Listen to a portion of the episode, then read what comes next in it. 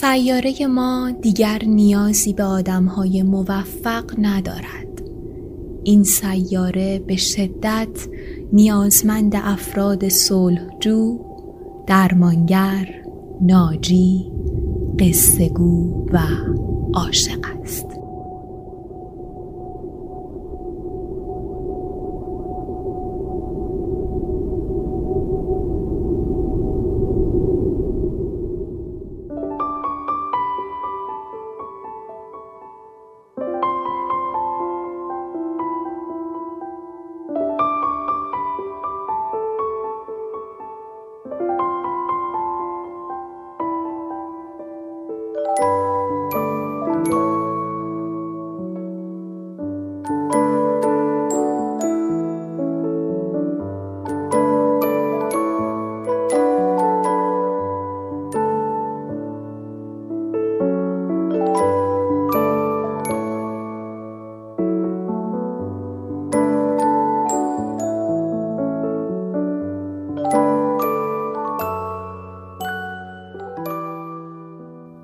این اپیزود سی و دوم پادکست قصه هاست و دومین اپیزود داستانی فصل دوم.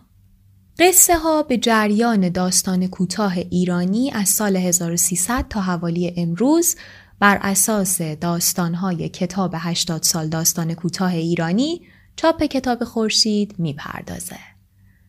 من مجد فتاحی هستم این داستانها رو می‌خونم توضیحات لازمش رو میدم در مورد نویسنده صحبت می‌کنم و انتهای همه اپیزودها در مورد داستانی که خوندم توضیح میدم.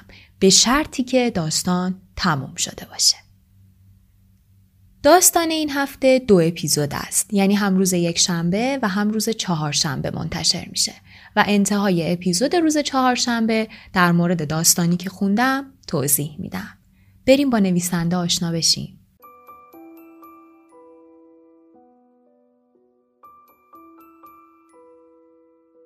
نویسنده اپیزودهای یک شنبه و چهار شنبه خانم قزال علیزاده هستند. متولد بهمن 1327 در مشهد که در اردیبهشت سال 1375 به صورت خودخواسته به زندگیشون پایان دادند. علیزاده که مادری شاعر و نویسنده هم داشت کار ادبی خودش رو در دهه چهل خورشیدی و با انتشار داستانهای کوتاه آغاز کرد. اگر خاطرتون باشه نام غزاله علیزاده در اپیزود 19 همه قصه ها که درباره پیشگامان جریان داستان نویسی زنان صحبت کردم مطرح شد. پیشنهاد می‌کنم برای پیگیری این جریان به جز این اپیزود اپیزودهای مربوط به داستان نویسان زن یعنی اپیزودهای هشتم و اپیزودهای شانزدهم تا نوزدهم از فصل اول قصه ها رو هم بشنوید. اولین مجموعه داستان علیزاده سفر ناگذشتنیه که در سال 56 چاپ شد اما معروف ترین آثار او مجموعه داستان چهار راه و رمان دو جلدی خانه ادریسی هاست که این رمان جایزه 20 سال داستان نویسی وزارت فرهنگ و ارشاد اسلامی رو سه سال بعد از مرگ علیزاده از آن خودش کرد. غزاله علیزاده در مقطعی از زندگی همسر بیژن الهی شاعر جریان موسوم به شعر دیگر هم بوده. شعر دیگر یک جریان شعری منشعب از جریان شعر موج نو هست که بهش موج نو مشکل هم میگن. بخشی از نامه غزاله علیزاده رو براتون می‌خونم. از هیچ کس متنفر نیستم. برای دوست داشتن نوشتم. نمی‌خواهم. تنها و خستم برای همین می‌روم. دیگر حوصله ندارم. چقدر کلید در قفل بچرخانم و قدم بگذارم به خانه تاریک. من غلام خانه های روشنم. به گفته آقای میرآبدینی ویژگی نصر علیزاده جز نگاری هایی است که اگرچه زرباهنگ داستان رو کند می‌کنه اما صحنه های داستان رو به پرده های نقاشی شبیه می‌سازه. علیزاده کششی به سوی زیبایی، عشق و مرگ داره و حسی قوی برای زیبا نوشتن و حرمت نهادن به کلمه. قهرمانان آثارش در رویای گریز از دلتنگی به رویایی دل میبندند که کابوس از آب در میاد و این چنین است که دلزده می‌شوند و در میابند که خوشبخت نزیستند. داستان کوتاه این اپیزود حدوداً یک سال پیش از مرگ نویسنده در بهار سال 1374 نوشته شده و در مجموعه با همین نام به چاپ رسیده. تالارها اپیزود سی و دوم به تاریخ دوم شهریور 1399 قصه تالارها بخش اول غزاله علیزاده فصل اول بین دهه چهل و پنجاه پرویز اتحاد را روشنفکرها می شناختند. شعر می گفت و نقد می نوشت در رشته های گوناگون سینما، تئاتر، نقاشی و حتی موسیقی. در ماهنامه ها عکسهایش را چاپ می کردند. اغلب سیگاری کنج لب داشت. موهای حلقه حلقه شده بر پیشانی تابناک او فرو ریخته. گاه دست تکیهگاه چانه به نقطه دور خیره می شد و فکر می کرد نگاه می کند به نسل های آینده. در خانه به دوستان می گفت بیشتر در اواخر شب وقتی کلش گرم می شد. حتی اگه یک نفر. ری یک نفر را می‌کشید. از زیر زبان کوچک عبور می‌داد و در گلو آن را به چهچهی بدل می‌کرد. حتی اگه یک نفر. منو بفهمه؟ هر چند صد سال بعد برام کافیه مشتی به پیشانی مرتوب میکوبید بیدرنگ فکر دیگری از ذهن او میگذشت حقیقت این بود که در همان لحظه برای شنوندگان مجذوب نقش بازی می کرد. اگر دختری حضور داشت چشمها تابیدن می گرفت و ابروها در هم گره می خورد. با بشکنی می نمایاند که زندگی کوتاه و ملال آور است. سیگاری آتش می‌زد و گیلاسش را لبریز می کرد. از الان اعلام می کنم که آغاز چهل سالگی خودکشی می کنم. زندگانی هر انسانی تا سن بیست مثل یه جشن با شکوهه. تا سی سالگی میوههاش باید برسه. ده سال بعدی زمان یادآوری خاطراته. اگرم حماقت کنه زن می‌گیره و مرد خونواده میشه. اون وقت کلکش کنده است. ابتزال پشت ابتزال. شیر خشک و کهنه بچه. به هم صحبتان خیره می‌شد. می‌خواست تأثیر حرفهای خود را در نگاهشان ببیند. سر را با رضایت تکان می‌داد. مشق شب و کیف مدرسه. تا زمانی که چوب کبریتی بر می داشت. درز بین دو دندان پیشین را خلال می کرد. یک خولتشن بی هیچ قرابتی با تو پیش روت وای میسته پدر صدات می‌زنه. لحظه بدیه. احساس می‌کنی تو سراشیب افتادی. بر می‌خواست و خمیازه می‌کشید. دمرو روی نیم تخت میافتاد. با تنفسی آرام میخوابید. نیم تخت همون نیمکته. هیچ نمایشی را در شب اول از دست نمی‌داد. به جستجوی چهره های آشنا چپ و راست می‌رفت. گردن می‌کشید و دور خود میچرخید. دست کم با ده دوازده نفر دست می‌داد. به سی چهل نفر تبسم می‌کرد. روی سندلی های جلو می نشست. پیش از گشایش پرده قلب او به شدت می تپید. این واکنش یادگار اشتیاقهای سرکوفته دوران کودکی بود. وقتی نمایش آغاز می شد، گوش تیز می کرد تا گفتگویی را از دست ندهد. حرکات بازیگران و آرایش صحنه را زیر نظر می گرفت. گاه دفتر یادداشت جلد چرمیش را می گشود. در نور کمسوی تالار جمله هایی می نوشت. در روکش صندلی ناخون فرو می برد و سر را به افسوس می جنباند. گندش بزنن. متن خراب کردن. ماشا زیاد می خنده. جولی مثل زنای روستاییه. فقط واسه دوشیدن گاو خلق شده. بیچاره استرینبرگ. گودو رو به گوه کشیدن. یه اثر فلسفی تبدیل شده به جفتک های دوتا دلقک. پس از پایان نمایش عین همین جمله ها را به دوستان می گفت. شب نقد می نوشت، صبح زود می برد به دفتر مجله. جمله قصار او درباره فیلم مرگ در ونیز مشهور شده بود. مرگ در ونیز نام یک فیلم ساخته ویسکونتی. بهش اینجا اشاره کردم برای اینکه ادامه داستان مخصوصا اواخر داستان یعنی توی اپیزود چهارشنبه باهاش کار داریم. اونجا راجع به فیلم بیشتر توضیح میدم. جمله قصار او درباره فیلم مرگ در ونیز مشهور شده بود. رویاهای آشفته یک هوموسکسوئل راته هوموسکسوئل یعنی همجنسگرا. راته معنی خاصی اینجا من نتونستم براش پیدا کنم. اگر کسی می‌دونه خوشحال میشم به من اطلاع بده یا برام کامنت بذاره. چیزی که بیشتر از همه اینجا به نظر می‌رسه یه چیز برساخته خود پرویزه. چون هرچی جلوتر میریم بیشتر متوجه میشیم که چقدر به خودنمایی علاقه داره. مخصوصا اینکه نویسنده در ادامه میگه معنای فارسی راته را هرگز نمی‌گفت کسی هم از اون نمی‌پرسید.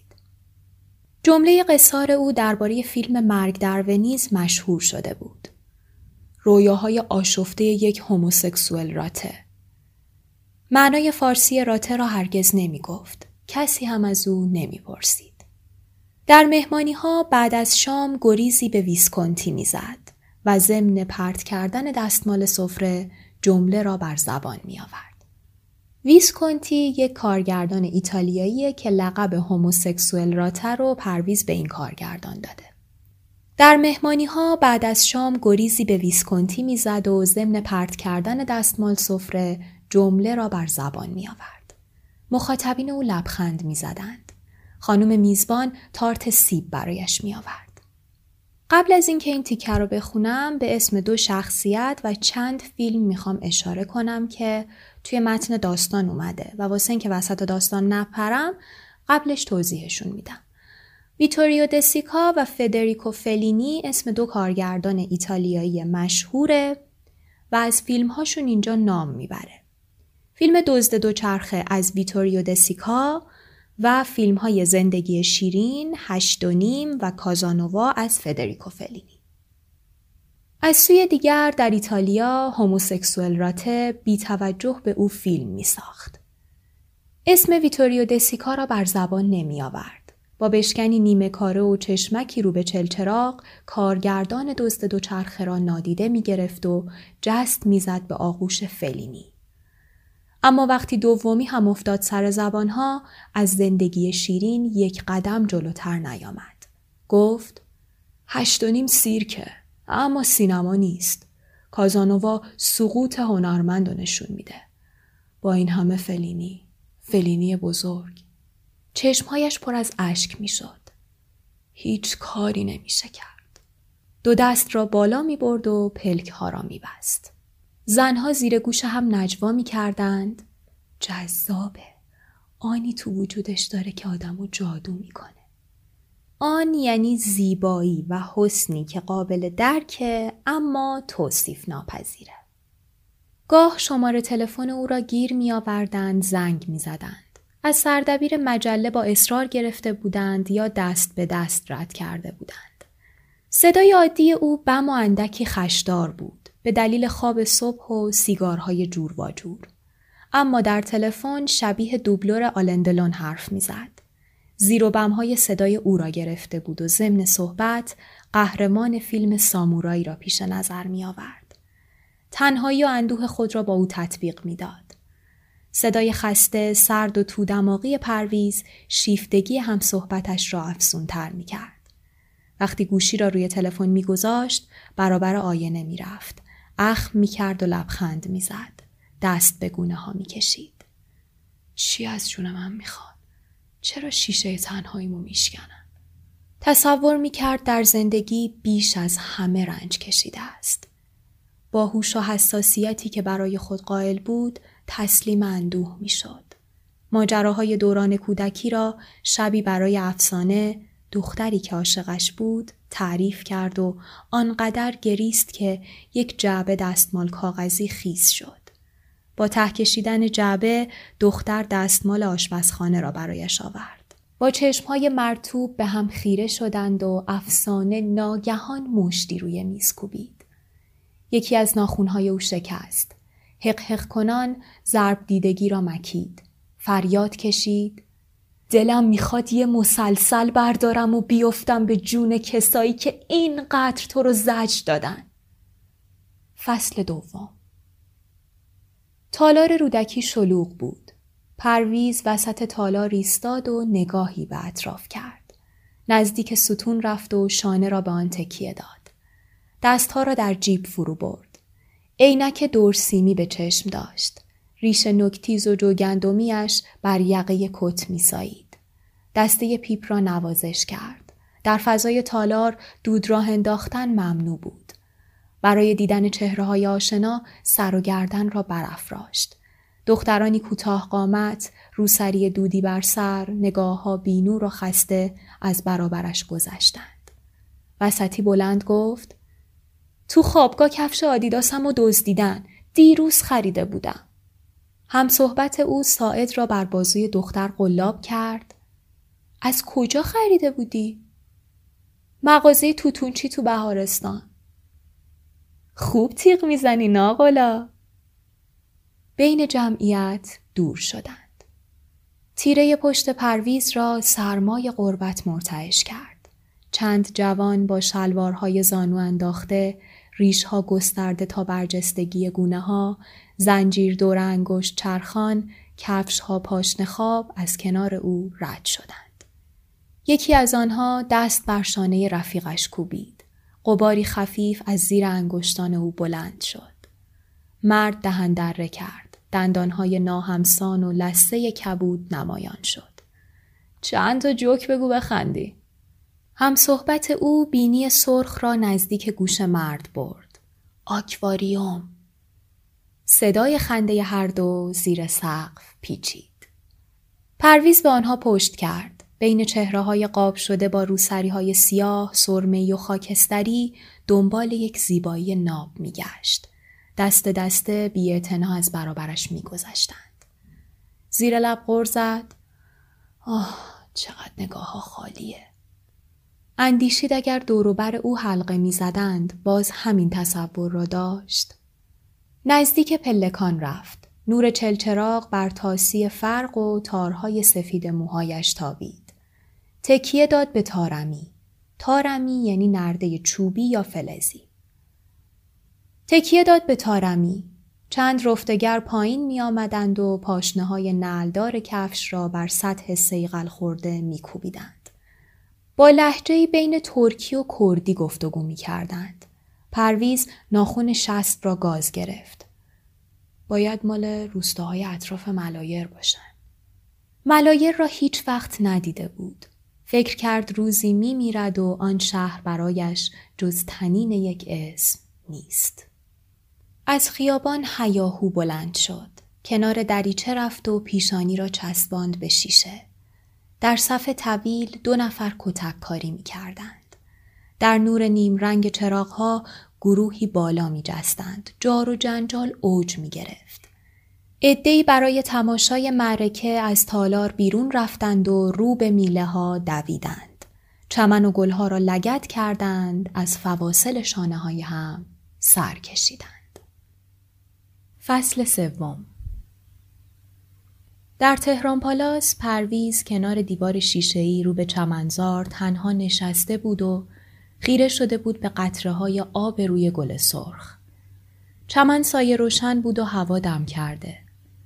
جرعه جرعه شیر قهوه می نوشید. کتاب ضرورت هنر در روند تکامل اجتماعی را می گشود و به تصادف جمله می خاند. از هفته پیش عینک شیشه‌ای به چشم می‌زد. دید چشمهایش ده ده بود و به آن میبالید اما میپنداشت عینک گرد دورسیمی و ریش چند روزه او را به چخوف شبیه می کند. پیاپی سیگار می‌کشید و دود را فوت می‌کرد رو به شیشه. دفتر یادداشت روزانه را از جیب درآورد. روی اولین صفحه خالی با خودکار نوشت پنج شنبه شب کانون فیلم شنبه نهار ریویرا دستی سبک بر شانش فرود آمد و صدای لطیف با تهلهجه دلپذیر گفت می‌خوام سر میز شما بشینم. پرویز تکانی خورد و دفترچه را رها کرد. دختر برابر او ایستاد و با سرانگشت موهای بلند را تاب داد. از شما خوشم میاد. عکساتون رو خیلی وقت پیش دیده بودم. کف دستها را روی هم گذاشت. سر فرود آورد. حالا می‌بینم واقعی هستین. مشت را گره کرد.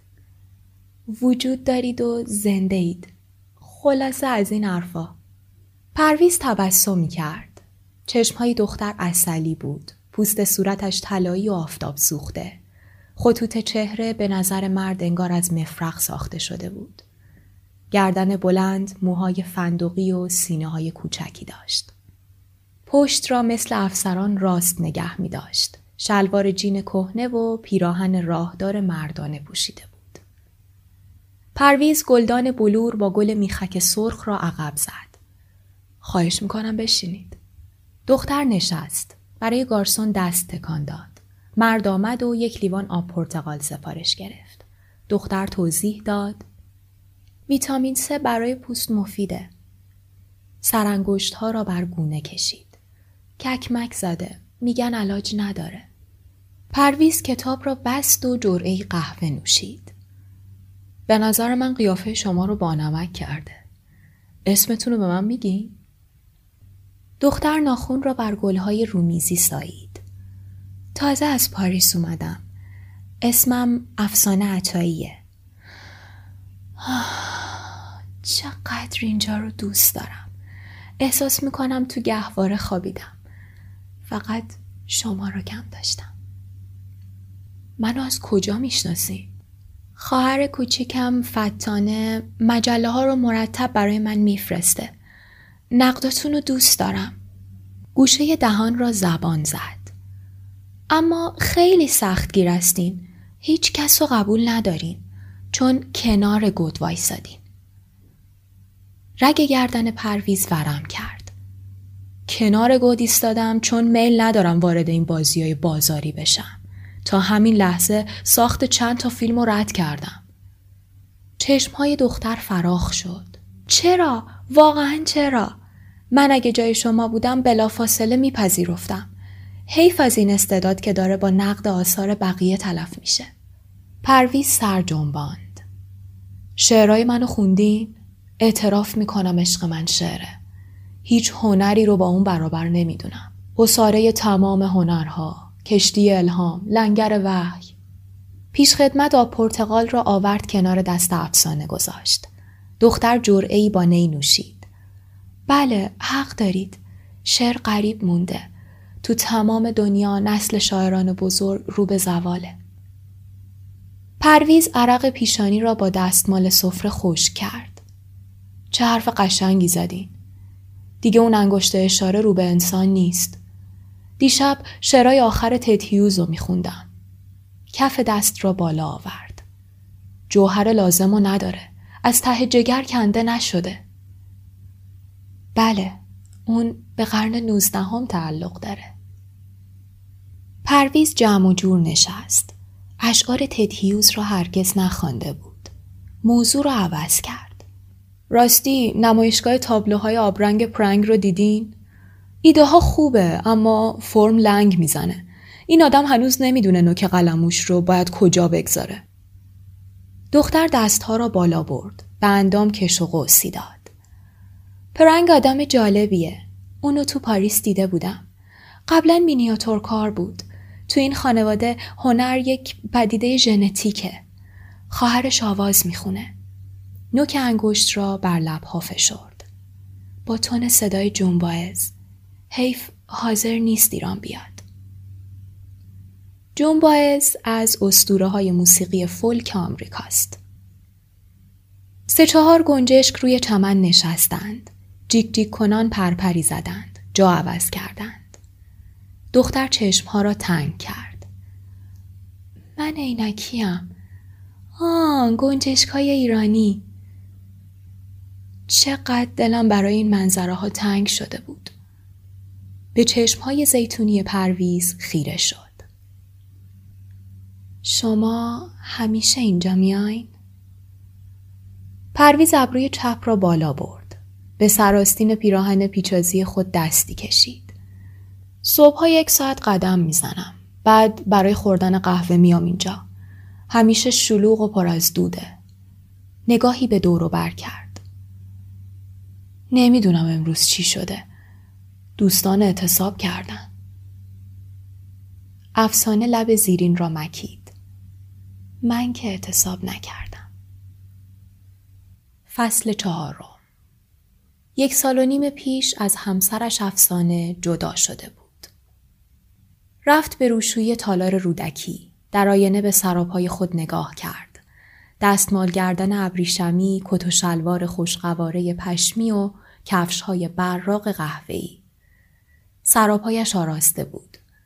چشمهای درخشان زیتونی در سایه موجه های برگشته می درخشید. زندگی ادامه داشت. آینده هنوز پیش رو بود. دستمالی از جیب درآورد. نم پیشانی را خوش کرد. آریو پسرش نزدیک چهار سال داشت. او را فرستاده بود پیش مادرش در باغ دماوند. هفته یک بار می‌رفت سراغ آنها. برای بچه اسباب بازی و لباس می خرید. دست او را می گرفت و با هم دور حوز راه می رفتند. دارلینگ صدایش می‌زد. شعرهای دیلن تامس را به انگلیسی برایش می‌خواند. دیلن تامس شاعر و نویسنده اهل ولزه. شعرهای دیلن تامس را به انگلیسی برایش می‌خواند. نگاهی به ابرها می‌کرد. دلم می‌خواد گوش تو از بچگی با این جمله ها آشنا بشه. آریو خمیازه می‌کشید و چشمهای سرگشته را میدوخت به لبهای پدر. گاه دستها را به هوای گرفتن پروانه‌ای که بین شاخه ها می پرید بالا می آورد. مرد خشمگین می. گوش کن بچه جون. حواست کجاست؟ لبهای پسر می لرزید و ناگهان زیر گریه می زد. پرویز بچه را رها می کرد می به اتاق خودش. سیگار می کشید، مشت روی میز می کوبید تا رنکبودهای سیمگون را با نگاه دنبال می کرد. ساک کوچکش را می بست، روی شانه می انداخت و برمیگشت به شهر. شب دربار مرمر دارت پرتاب می کرد. شعر صدای پای آب سپهری را برای دوستان می خاند و تصویرها را بازی می کرد. خر فرتوتی در راه من مگسهایش را خواهم زد. همه از خنده ریسه می رفتند. پریوش نیازی به قول پرویز دوست شبهای دلتنگی بازوی او را می گرفت. به ساعت اشاره می کرد. مرد خود را عقب می کشید. من تا سحر بیدارم. ومپایرم. ومپایر عزیزم. می‌دونی؟ دختر با ستایش به او خیره می شد و پلک ها را پایین می انداخت. از دستشویی بیرون آمد. موهای انبوه او تا پشت گردن فرو می ریخت. فکر کرد زمین می چرخه. پا روی پله گذاشت. گالیله بیچاره. پیوست به انبوه جمعیت پیش رفت و لحظه ای بر آستانه در ایستاد. خیره شد به چهره های تازه واردان. دختری درون پالتو سیاه و رسیده تا مچ پاها دستها فرو برده در جیب به دریچه ها خیره بود. زلف ها پریشان بر شانه، رنگ پریده و پای چشم ها توقی کبود افتاده. پشت خمیده راه می رفت. انگار میان اشباه می گشت. فاصله ای ژرف او را از جهان دور می کرد. پرویز سر را پایین انداخت. زیر لب نالید. افسانه چرا انقدر تغییر کرده؟ شنیده بود بعد از جدایی گوشه گیر شده. از خانه بیرون نمی آید و با هر صدایی از جا می پرد. مشت مشت قرص اعصاب می خورد. یک سفر رفته بود تا روم. تاب نیاورده بود. ده روزه برگشته بود. پیش خاله بزرگ گریه کرده بود. احساس می کنم مال این دنیا نیستم. از شور و شر مردم سر در نمیارم. باز خزیده بود در لاکش. با پنج گربه تاق و جفت، نوارهای موسیقی و کتابهای پر رمز و راز از سر جوانی میگذشت. می‌رفت به زیارتگاه ها. چادر سفید سر می کرد. کنار سینی شمها به زانو میافتاد و میگریست. زنها گلاب بر صورتش می پاشیدند. دست پیرها را می گرفت با فروتنی می بوسید و روی پیشانی می گذاشت. پرده ای از اشک چشمهای مرد را پوشاند. باید برم بهش سلام کنم. اما غرورم این غرور لعنتی دست و پامو میبنده. چرا جدا شدیم؟ یه سوء تفاهم و سلام بله ازدواج برای جذاب ترین و با فرهنگ ترین مرد این سرزمین زود بود. می‌خواستم آزاد باشم اما عاشقش شدم. رشته ای برگردنم افکنده دوست. آرام پیش رفت و از کنار افسانه گذشت زن اصلا او را ندید بین جمعیت ناپدید شد فصل پنجم در یک ساختمان ناتمام پرویز میان جمعیت ایستاده بود. می ترسید فشار مردم او را نزدیک پرتگاه ببرد. بارانی کهنه به تن کرده بود. کلاه کپی چهارخانه موهای او را می پوشند. سیل تظاهر کنندگان از برابرش می گذشت. پرویز روی پنجه ایستاد تا بهتر تماشا کند. از بلندگویی پشت یک وانت شعار پخش می شد. انبوه مردان در صفی عریض مشتهای گره کرده را بالا می بردند. پیش از پایان واژه آخر امواج شعار می لغزید به قلمرو زنهای برافروخته. گامهای سرشار از شور زندگی را بر زمین می کوبیدند و چون گدازه های آتش سراسیمه پیش می رفتند. نفیرهای نازک تنگاتنگ تنیده را رو به آسمان می فرستادند. کاغذهای کیک، تلقهای چیپس و پفک را زیر قدمها له می کردند. بیدرنگ خروش مردان اوج می گرفت. بینی پرویز از تأثیر تیغ کشیده بود. باد سختی میوزید و دندانهایش نرم به هم می‌خورد. کنار او پیرمردی ایستاده بود. کت و شلوار راهدار سرمهای بر تن. بازوی پرویز را گرفت و فشرد. انگشتهای او میلرزید. بوی آزادی. من این بو رو خوب می‌شناسم. تو قیام ملی سی تیر شخصا شرکت داشتم. از بیخ گوشم گلوله گذشت. اما قسمت نشد شهید راه آزادی بشم. سیگار زری از پاکت درآورد. ته فیلتر را چند بار روی ناخون شست کوبید. تعجب نکن. محال غیر از جنس ایرانی چیز دیگه ای مصرف کنم. نوک پا را بالا آورد. کفش ملی. دستی به یقه پیراهن کشید. متقال یزد. کت را عقب زد. کمربند چرمی تبریز. ای خاک ایران آباد و آزاد باش. دکتر مصدق های انگلیس و از های نفت پایین آورد. پرچم سرنگ وطن رو به جاش گذاشت. روز کودتا خونش رو ویرون کرد سیگار را روشن کرد و پک عمیقی به آن زد. دودابی چشمهای نمناکش را پوشاند. یک بار رفتیم احمد آباد. رخت خوابش و همون شکلی تو اتاق بالایی نگه داشته بودن. یه مجله خاندنی های نیمه باز کنار بالشش بود. تمام لباس های پیرمرد دو دست کت شلوار. یکی به اصطلاح بلوخوری گوشه های کت را گرفت و بالبالی زد. عین مال من سرمهی کازرونی اصفهان دومی خاکستری از جنس اونیفرم بچه های مدرسه. تو دیوان لاهه صندلیشو هنوز نگه داشتن. وقتی نخست وزیر رو زندانی کردن یک هفته از خواب و خوراک افتادم. تبعید از اعدام بدتره. قربت از زندان سختتر. برو احمد آباد ببین چقدر دووم میاری. چهارده سال تنهایی. شوخی نیست. اونم برای کسی که دنیا رو سر انگشتاش چرخونده بود. اما بدون مشتی به پشت پرویز کوبید. صدای بم و خشدار او زیر سقف ساختمان ناتمام پیچید.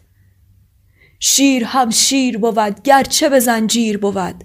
نبرد بند و غلاده شرف شیر جیان را ابروها را در هم کشید. سر فرو انداخت و نالید.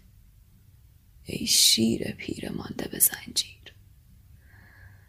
سال اول برای عرض تبریک عید عکسای اونو میفرستادیم. اما کم کم اوضاع سخت شد. نزدیک به سی سال کسی حق نداشت اسمشو به زبون بیاره. پونزده روز بعد کودتا داشتم از قصه میترکیدم. سوار درشکه شدم.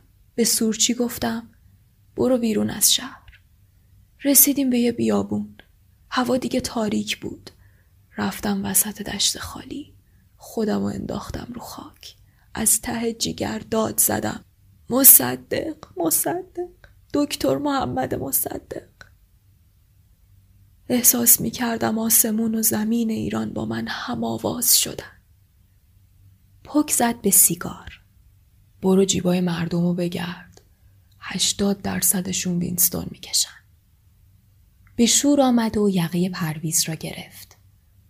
کنسرسیوم اومد و نفت و غارت کرد. کنسرسیوم یا کنسورسیوم یک واژه فرانسویه به معنی شرکتی بزرگ متشکل از چند شرکت برای انحصار یک کالا یا بهره برداری از معادن. کنسرسیوم اومد و نفت و غارت کرد. دکتر مصدق تو زندان وقتی این خبر رو شنید یک شبانه روز اشک ریخت. زمان اون نفت ایران رو نمی خریدن. دو قدرت آمریکا و شوروی با هم توانی کرده بودن. انگلستان هم آتیش بیار معرکه بود. پرویز یقه را میان انگشت های لرزان پیرمرد رها کرد. بله می‌دونم.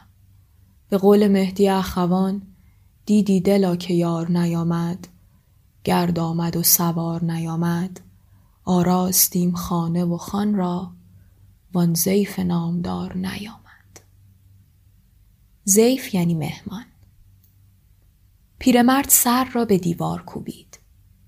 بوی آزادی رو میشنوم. حیف که مصدق رخت از این سرا کشیده. به چشمهای پرویز خیره شد. تمام دنیا بهش احترام میذاشتن. ما مردم لیاقت نداشتیم. سر را پایین انداخت. پک محکمی به سیگار زد. نوک سبیل های سفید او میلرزید.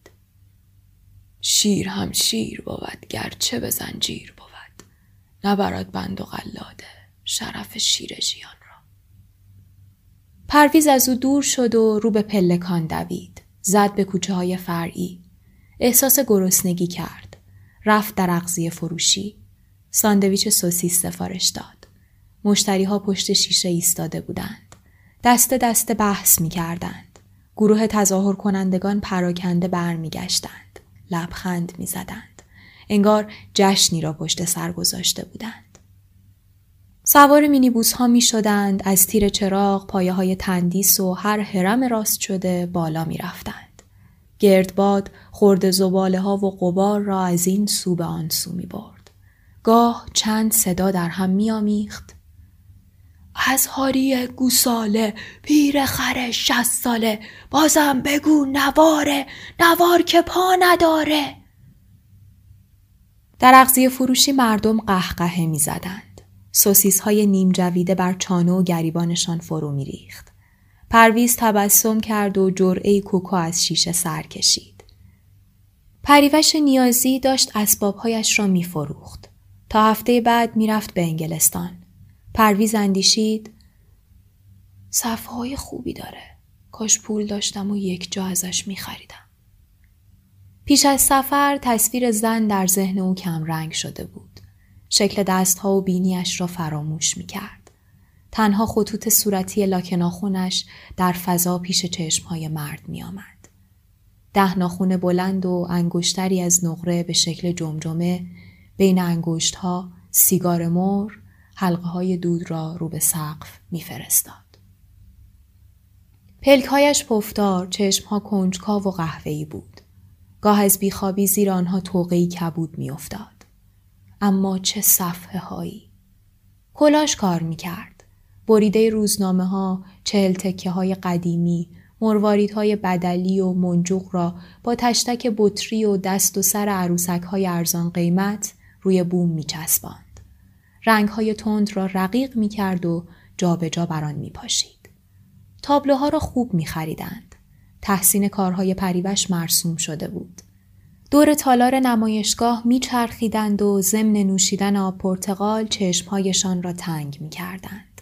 دور و نزدیک می رفتند و سر می جنباندند. بله حرف داره. پشت هر کاری فلسفه‌ای پنهان شده. برق پولک ها چنان جدی جلوه می کرد که بعد از خروج از نمایشگاه ابرو به هم می کشیدند. انگار مراسم ختم را ترک کردند. پریوش لباس های کلیوار می پوشید با رنگ های تند. ردیف سکه های مطلا بر پیشانیش می درخشید.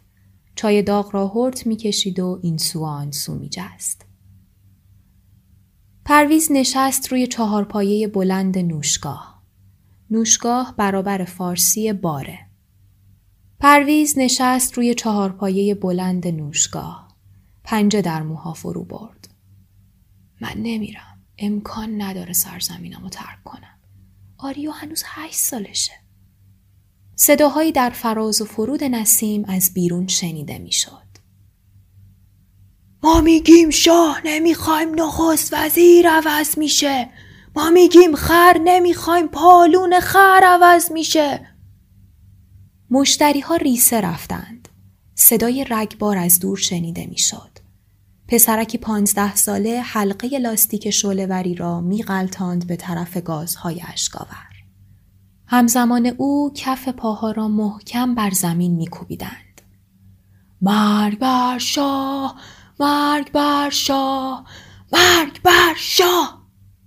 مرگ بر شاه آخر را مقطع ادا می کردند. مشتها را بالا می بردند.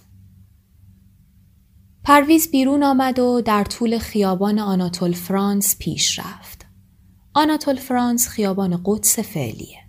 پرویز بیرون آمد و در طول خیابان آناتول فرانس پیش رفت.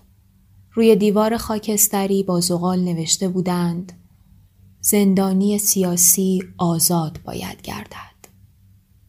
مرد دندانها را بر هم فشرد. اسارت انسانها فقط به دلیل عقیده شرماوره. تاریکی دوران تفتیش عقاید و به یاد میاره. مشت را بالا برد. در برابر شاخه های یک درخت بید فریاد کشید زندانی سیاسی چشم او به سردر خانه قدیمی افتاد. شاه را وارونه نوشته بودند. نوکه دم انجیر را به یاد می آورد. علف واژگون در دانه های تگری سیمان محو می شد. پرویز بلند خندید. عجب حکایتیه.